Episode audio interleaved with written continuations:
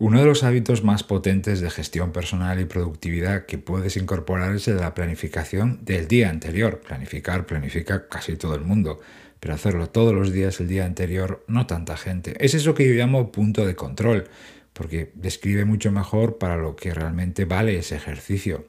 Bueno, pues ese hábito diario fue uno de los primeros que yo introduje en mi vida, pues hace ya 20 años nada menos, y nunca pararé de recomendar. Para mí es sin duda un super hábito. Si se hace bien, claro, porque la mayoría de la gente lo reduce a ese ejercicio, a, pues a preparar una rápida lista de la compra con tareas para el día siguiente. ¿Cómo estás? Me alegro de encontrarte ahí, gracias. Soy Berto Pena y te doy la bienvenida al podcast de Think Wasabi, donde aprendemos sobre hábitos, atención y trabajo inteligente.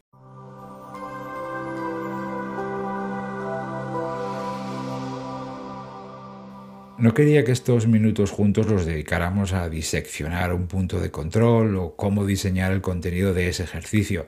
Es un tema realmente que ya hemos hablado y tocado en otros episodios. De lo que sí te quería hablar es de algo que puedes hacer durante ese rato eh, o bien hacerlo en otro momento, no tiene que coincidir exactamente con la planificación, punto de control, pero sí hacerlo al final de cada día. Y es un detalle que cada vez tiene más importancia y se trata de enfocar el día siguiente. No es la primera vez, ¿verdad?, que nos sale este verbo tan, tan importante. ¿Por qué? Porque cada vez proliferan más las prioridades fantasmas. Cada vez hay microtareas y mini tareas que aparentan ser imprescindibles, pero luego no lo son. Montones de falsas urgencias, tareas y, rutinas y actividades que, que en el fondo no aportan. Tener claridad de ideas lo vuelvo a repetir, tener claridad de ideas antes de empezar a trabajar, distinguir, por ejemplo, cuál es el core, el, core de mi trabajo y el de cada día, invertir bien mi tiempo, mi energía y mi atención, dirigirlo hacia lo que cuenta, saber identificar el trabajo que aporta y ser capaz de decir, aquí tengo que desgastarme. O bien, esto lo voy a hacer de puntillas porque puede ser o es una pérdida de tiempo. Todo esto hace que tu trabajo eh, sea más inteligente.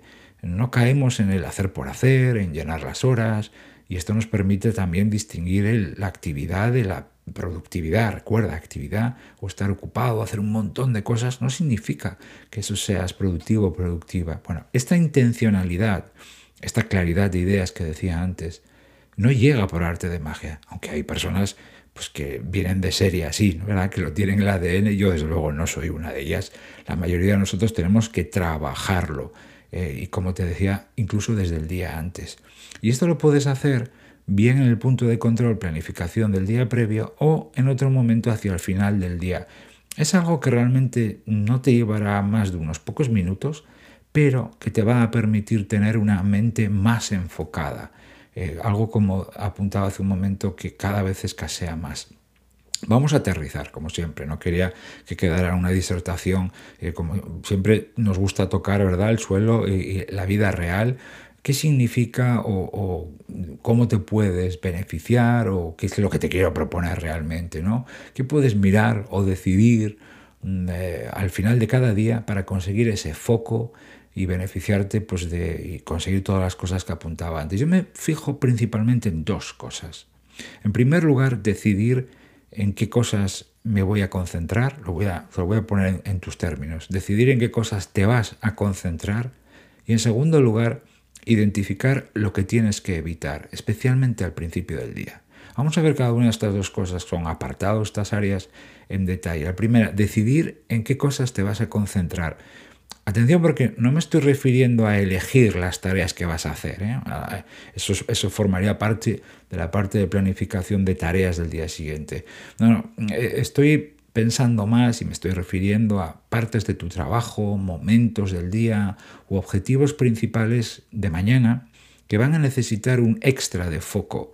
Es decir, eh, en lo que tienes que enfocar tu energía, tu atención, Aquí hay estos momentos donde ahí me tengo que centrar mucho en ello. Recuerdo que hay un montón de cosas de mañana que tú no sabes que van a pasar, ¿verdad? Porque el día nos va a llevar por donde quiere. Pero hay otras que ya las conoces. Bien porque están en tu agenda, bien porque las has planificado, saber dónde vas a poner tu esfuerzo, tener claro hacia dónde vas a apuntar ese tiempo, energía y atención, ¿te acuerdas, verdad? El TEA, tiempo, energía y atención, eh, conocerlo, identificarlo antes de empezar el día, es decir, el día previo, te va a ayudar tremendamente, ¿no?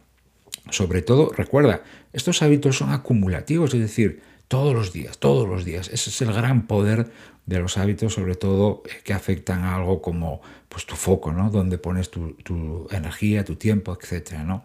¿Qué, vas a conseguir con eh, identificando las cosas donde debes concentrarte al día siguiente? Bueno, en primer lugar, esto es muy evidente, pero lo tengo que decir porque es uno de los beneficios más potentes que hay, es empezar el día con una intención clara, con una dirección, con un rumbo. Qué importante es esto, ¿verdad? Empezar el día con un rumbo en vez de ir ahí improvisando o a ver por dónde te cae, ¿no? Bueno, evidentemente, como decía antes, luego el día, desde luego, y los demás, te lo pueden cambiar y seguramente lo harán, pero al menos tienes claro, ¿no? Ese eh, hacia dónde voy para poder dar en la diana.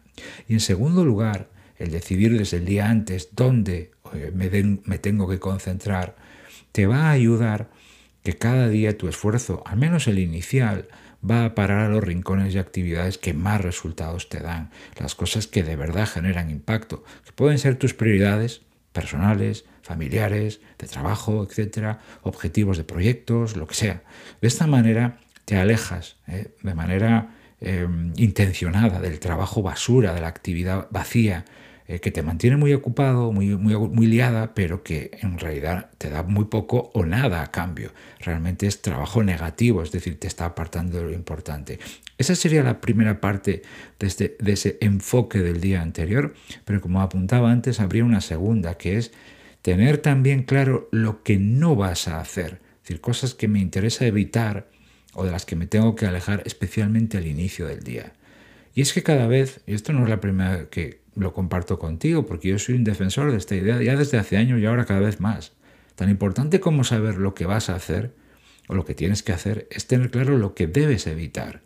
Eh, tareas, actividades o directamente distracciones que tienes que evitar a toda costa. Cosas incluso que dices, esto está prohibido a primera hora del día, ¿no? por el motivo que sea. Bien porque pues no es el momento correspondiente y las vas a hacer en otro momento del día y no quieres empezar por ahí bien porque ya te conoces y habitualmente como te pongas con eso pierdes el tiempo y es algo que quieres corregir, o bien porque son mm, tareas necesarias pero muy laboriosas o de mucho detalle que como empieces el día por ahí se van a comer media mañana. Bueno, son tres ejemplos de cosas que te puede interesar evitar. Entonces, conocerlo muy bien, tenerlo muy identificado. Pueden ser tareas menores, actividades de impacto bajo, papeleo, revisiones, chequeos, reuniones, cuando puedes elegir el momento, ¿verdad? Y por supuesto el correo, ¿no? Es algo que sea de verdad imprescindible.